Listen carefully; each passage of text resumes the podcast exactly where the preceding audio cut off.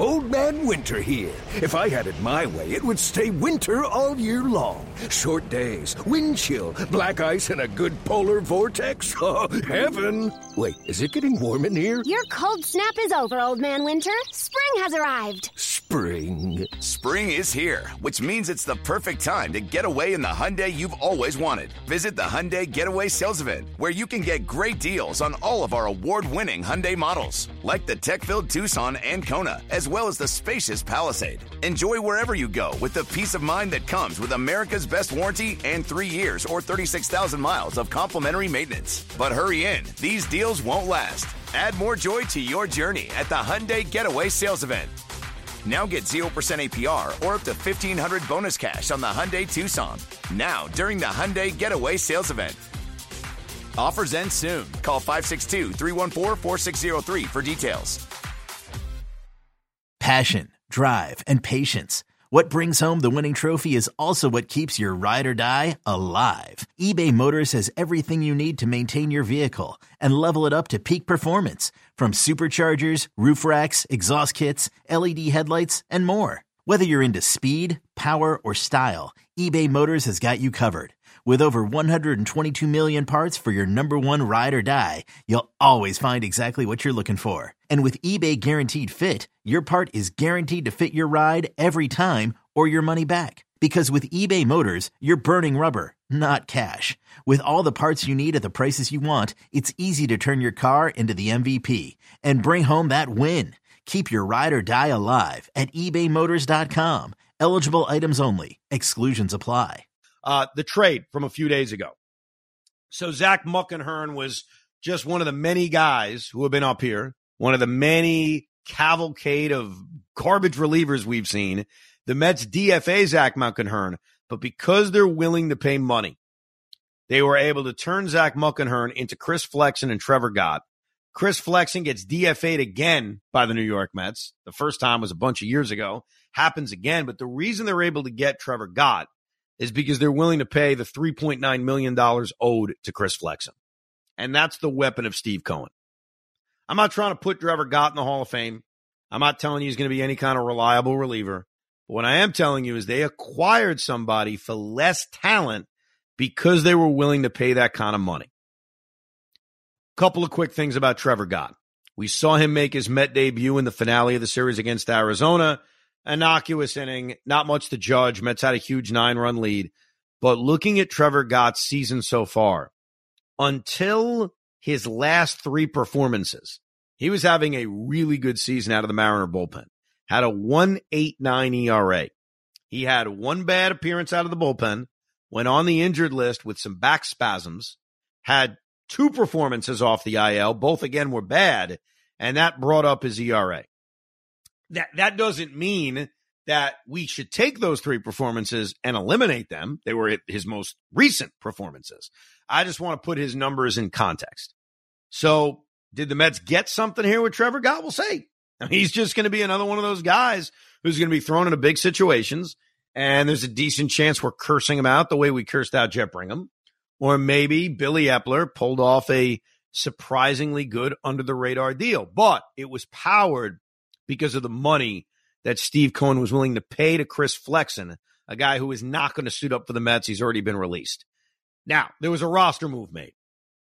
Danny Mendick was up here for a short period of time. He was sent down, and DJ Stewart was called up. The construction of this bench now makes very little sense because DJ Stewart is a first baseman outfielder. He's a left handed bat who had good pop down at AAA low batting average, high OPS, a lot of home runs. He does hit lefties. I want to point that out. His numbers at AAA, he was hitting lefties. With that said, you're still looking at a bench that's going to be exclusively left handed. That's really what you're looking at. Now, assuming you have Canha on the bench, which you've had a lot of, that's your one right handed bat. The rest of your bench is going to be DJ Stewart, Omar Narvaez, Luis Guillorme. Assuming Baty's hammy's okay, that's the reason why Beatty didn't start the finale of this series. It doesn't make a lot of sense because you put yourself in a spot where you don't have those right handed bench options. You don't have a lot of it. So I, I'm not saying Danny Mendick necessarily needed to be the guy to stay up here. I know the obvious answer is Mark Vientos, who's put up the big numbers at AAA. But then it calls into the question of do you want Vientos up here as a bench player? Which I think most of us would want him playing every day, which makes the most sense. And Daniel Vogelbach, who cooled off so much after his little mental break, bats fifth in the finale of this series against the Diamondbacks. I'm ripping it on social media. Everybody's ripping it. And then Vogelbach gives you a two hit game, which I'm not complaining about. But you know what two hits for Daniel Vogelbach does in a game? It means Buck Showalter is going to start him for a month straight. That's what it means. He has one good game. It means he's out there for the next month and a half. Doesn't matter if he goes 0 for 30. But it's not a knock on DJ Stewart. It's more that they're very left handed on their bench, and the odd man out is probably Vogelbach. Well, let's be perfectly honest, because the, at least DJ Stewart can play the outfield. At least DJ Stewart can play the field. And at least DJ Stewart has a prayer when he faces a left handed pitcher, something Daniel Vogelbach does not. So I hope they change the construction of this roster. Will they? I don't know. I mean, they don't want to call up Vientos and have him be a bench player. If Vientos is up here, he should play every day, which I understand. And clearly, Buck Showalter doesn't want to play him every day. But there's somebody out there. There's somebody out there that maybe, just maybe, Pete Hoffman is saying, Evan, I got the guy. I got the guy you want, the guy you need, the guy who's available, the guy who's sitting there right there for anybody to take. And that, of course, is your guy, Nelson Cruz, who got DFA'd by the San Diego Padres. He's 43 years old. He's not retiring. He still wants to play. I've been reading rumors that the Twins may bring him back, that the Rangers may bring him back. What about the Mets? Hoff, you've been his biggest fan. Even though Nelson Cruz this season for the Padres hit 245 with a 681 OPS, your counter could be better than Vogelbach. You want to bring in Nelson Cruz to be that right handed bat? No, I, I, prefer calling up Vientos at this point in time. I don't know. Cruz Cruz hasn't really had much left in the tank. I, last year was bad too. It's not you're not spending a lot on him. That's fine, but I I think at this point in time you could do that. Whatever Vientos and Cruz are are the same. Well, Vientos is better because he could play a position. Nelson right. Cruz can't even play a position at this point. Hey, can I say something about Vogelbach, by the way? Because after the Alonso home run, Vogelbach got up. And uh, I got to say, even against righties, he really sees a lot of great pitches, and they just he doesn't offer. Doesn't offer at all. I mean, yeah, I don't. It, it, you got to give him some credit today. He did have an RBI double. He had another base hit. He had a 12 pitch at bat. I know the strikeout after the Alonso home run looked bad, but he actually did have a good game. He did. I, I give him credit for, for, for the hit, and he was, yeah, that 12 pitch at bat was great. But I just am confused. It's like watching the kids in Little League when they just looking at the pitcher like, oh, guy's throwing gas, and you don't even offer at it. Like, what is going through his head when he's watching strike one, two, and three go right down the plate?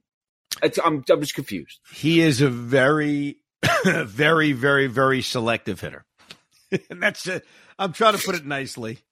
Ugh. Very selective hitter. Too selective. Very too. Yes. And the, and the truth is, despite him having a good, a decent game against Arizona on Thursday, it's over. It, it, it should be over for him. Where, like, I give you an example and I know it didn't matter. They won nine nothing, and Vogelbach had two hits. The guy who should have been in the lineup over Vogelbach was Mark Canha. Mark Canha delivered the game-winning RBI triple the night earlier. Canha's not a guy who should just be playing against lefties. That's not. That's never who he's been. Like he's a serviceable player who can hit right-handed pitching. Now Tommy Pham has taken the left field job, and he deserves it. I don't think anybody's questioning that. So Pham is clearly the left fielder. But now, if you're giving me a choice between Mark Canha or Daniel Vogelbach getting the DH at bats, I'd lean towards Canha. Well, I would. This is this is the thing, Ed. You know, I, we touched on this a couple podcasts ago when JD Davis made his comments about like returning to the Mets, uh, to, to Citi Field, and just like how he left the team. His one comment was, after a while, like I'd get a big hit and I'd sit. There's no, there's not saying that you have to reward people for having a big day, but you can't. You don't allow guys to get in a groove. Well, and, look, Canha's a good example of it because we think of the RBI triple, which we should. He got the game winning hit. He also drew two walks in the game. So Mark Canha the night earlier was on base three times in a night in which the Mets rarely had base runners. He was a very productive player, and the return the next night against Ryne Nelson is you're out of the lineup. So I do think that fits kind of what JD Davis said. Let me get to some of your emails and then we'll preview the Padres series. I took some heat on Monday from Ralph. Ralph writes, Evan, I love you, man, but as Russo used to say, come back to me, Evan. Come back. You were so out there on your last Rico when you started breaking down wild card tiebreak scenarios. Good Lord. On July 3rd, the Mets were eight games out of the final wild card spot and have to pass four teams to get there. You're wasting your breath discussing the other non wild card crappy teams the Mets have or don't have the tiebreak over. To even broach the subject of tiebreakers with the Dodgers was borderline insane. The Mets are like nine back of the Dodgers. If the 2023 wildcard race is decided by a Met Dodger tiebreaker, I will shave Hoff's head myself. Still love you, Ralph. And I was fine with this criticism because, I mean, I'll retort it until Ralph wrote where he's from. Ralph from East Los Angeles, California. So did I anger a Dodger fan? Is that what happened? And look, I'm going to defend myself. I think I have spent the last few Ricos keeping things in perspective. I have. I have not broken down how this team's going to make the playoffs. I have said it's a long road back. What I merely said about some of these games and some of these series is that tiebreakers now matter in Major League Baseball because we don't have one game playoffs. Okay. There is no scenario where the Mets and Diamondbacks are tied and there's just a one game playoff. Season series matter. So, in my opinion, these season series now matter more than they ever did. I am merely stating that. And I'm merely reminding you that if you want to make the playoffs, not only do you have to win a crap ton of games to get back to 500 and above 500 and make up a lot of ground, but you may have to have some of these tiebreakers.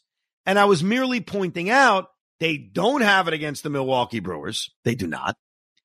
And that they may have it against the Phillies or Marlins, depending on their final regular season meetings. And that they don't have it against the Cubs and they don't have it against the Reds and they probably have it against the Dodgers right now because, oh, yeah, they won two out of three. That doesn't mean I think the Mets and the Dodgers are going to finish tied. The Dodgers are probably going to win that division despite all the injuries to their rotation. Like if I had to make that bet, I'd say they win the division. Yo, Trey. Kevin, what's up, man? You know, I've been thinking, what would have happened if the NBA never vetoes the Chris Paul trade to the Lakers and we get CP3 in the same backcourt as Kobe in LA? Well, you get a very happy Jack Nicholson for sure. And the Lakers probably win a bunch more championships. CP3 finally gets a ring or two or three, and the Kardashian empire is forever altered. What did you just say? Hey, everybody, I'm Trey Wingo. And I'm Kevin Frazier, and we're teaming up on a new weekly sports podcast from Wondery, Alternate Routes. As former Sports Center anchors and current sports obsessives, we're consumed by all the what if questions that make being a sports fan so excruciatingly fun. If you're like us, then you also live and die on the fallout from every drop pass. Or play call. Each week on Alternate Routes, we'll take a flashpoint in sports, break down what actually happened, then explore every alternate scenario and the ripple effects it would have caused. Follow Alternate Routes on the Wondery app or wherever you get your podcasts. You can listen early and ad free right now by joining Wondery Plus. So I'm merely pointing out what should be reminded to everybody because it is a relatively new format. This is still kind of new to us. Tiebreakers matter. And if we're going to sit here and try to figure out how the Mets can get to 500, how many wins does it take to make the playoffs, who are they going to have to pass, then you have to remind yourself that owning tiebreakers matter. Now, watch this. I hope this doesn't offend someone from Philadelphia. The Mets closed the season with 13 straight games against the Marlins and the Phillies. Now, that may be relevant because if the Mets are within striking distance of said Marlins and Phillies, those final 13 games will at least leave everything in their hands. With that said, the Mets right now are eight games behind the Marlins in the loss column and seven games behind the Phillies in the loss column. The Mets have a lot of work to do. They have a lot of work to catch Philadelphia. They have a lot of work to catch Miami. They have a lot of work to catch Milwaukee. They have a lot of work to catch the Dodgers. They've got a lot of work to catch the Giants. The one team that they're right there with is the San Diego Padres. And they will get their crack over three games over the weekend. The Mets have already won two out of three against the Padres. So watch this. Watch this. If the Mets win two out of three against the Padres again, they will own the tiebreaker. And that means if by some fluke the Padres and the Mets finish with the same record, the Mets would have the tiebreaker. So, Ralph, you're right about everything you said. I'm a delusional son of a bitch. No, I'm kidding. I mean, I'm going to bring up tiebreakers. What do you want from me? Of course I am. Now, let me get to a few others. Mike Dingman writes Evan Hoffman what stands out to me most about Alvarez's at bat when he hit the home run is when he disagreed with the strike call. This is a good point by Mike.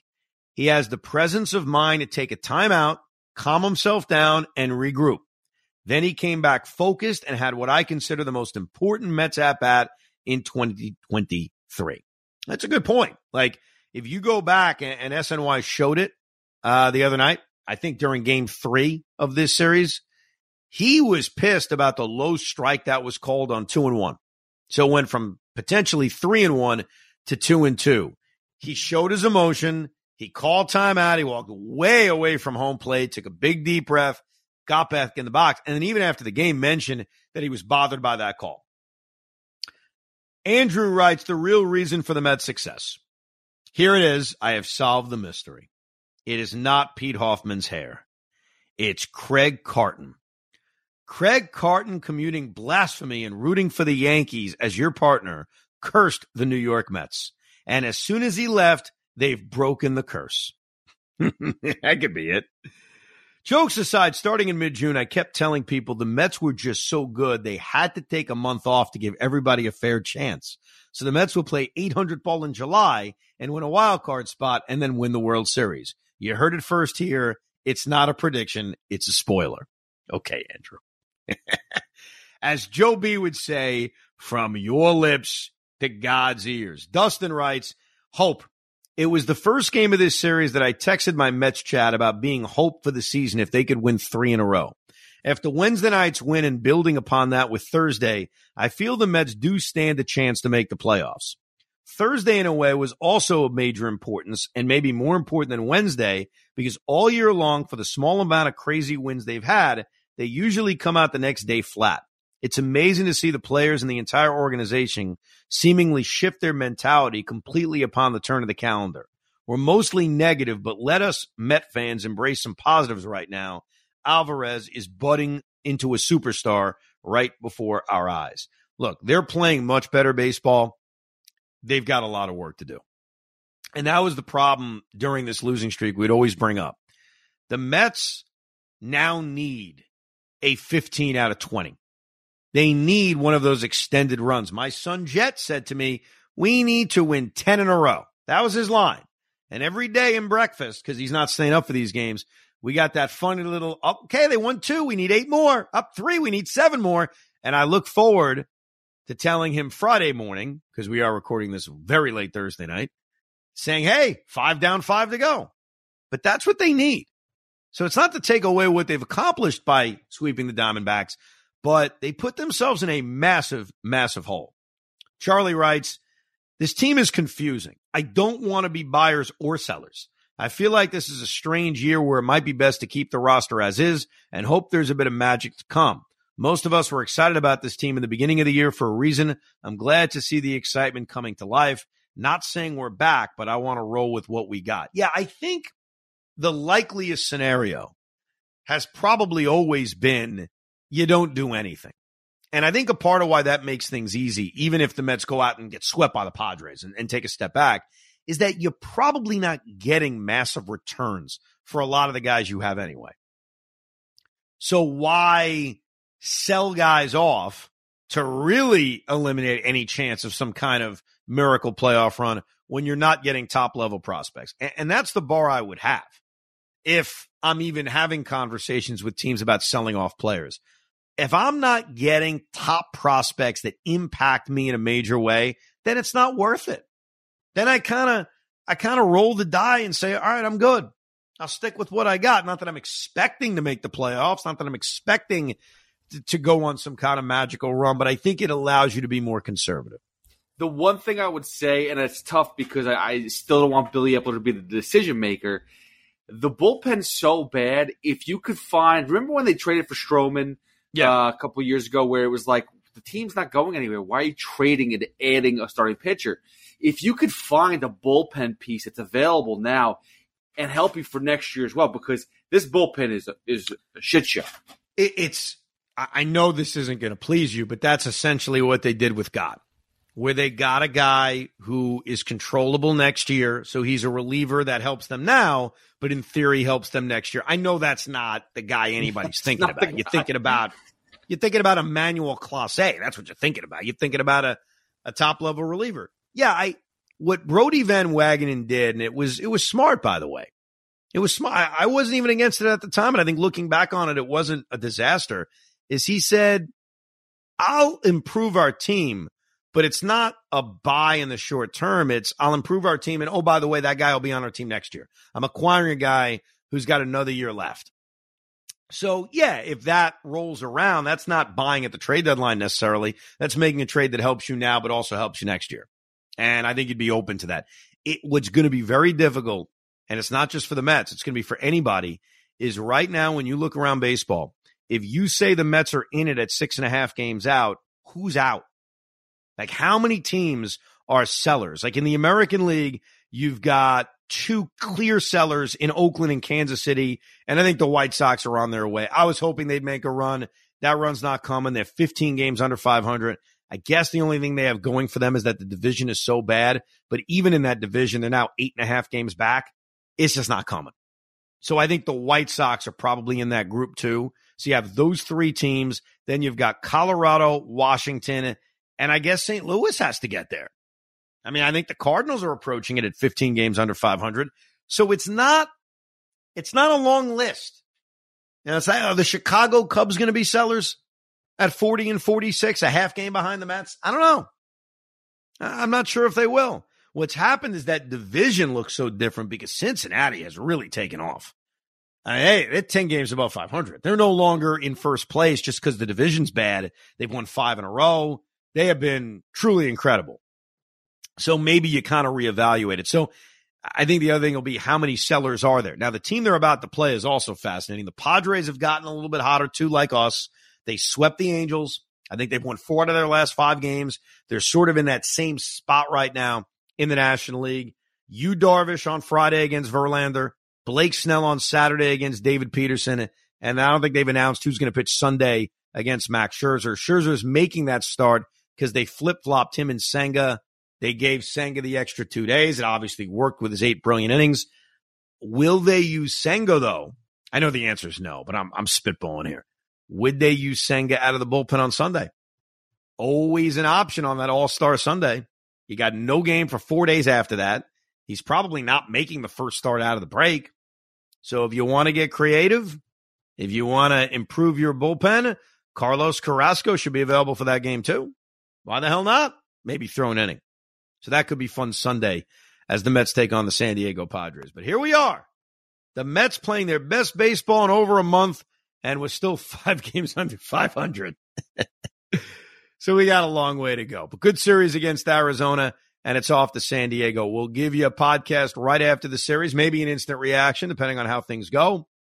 And we'll also have a first half recap podcast looking back at the first half that was the bad, the good, and everything in between coming up on the Rico Brogna during All Star Week. You can email us anytime, the Rico B at gmail.com. We appreciate you listening to another exciting edition of Rico Brogna. We hope you enjoyed this episode of the Rico Brogna podcast. It's amazing, isn't it? Make sure you download it now to keep it on you at all times.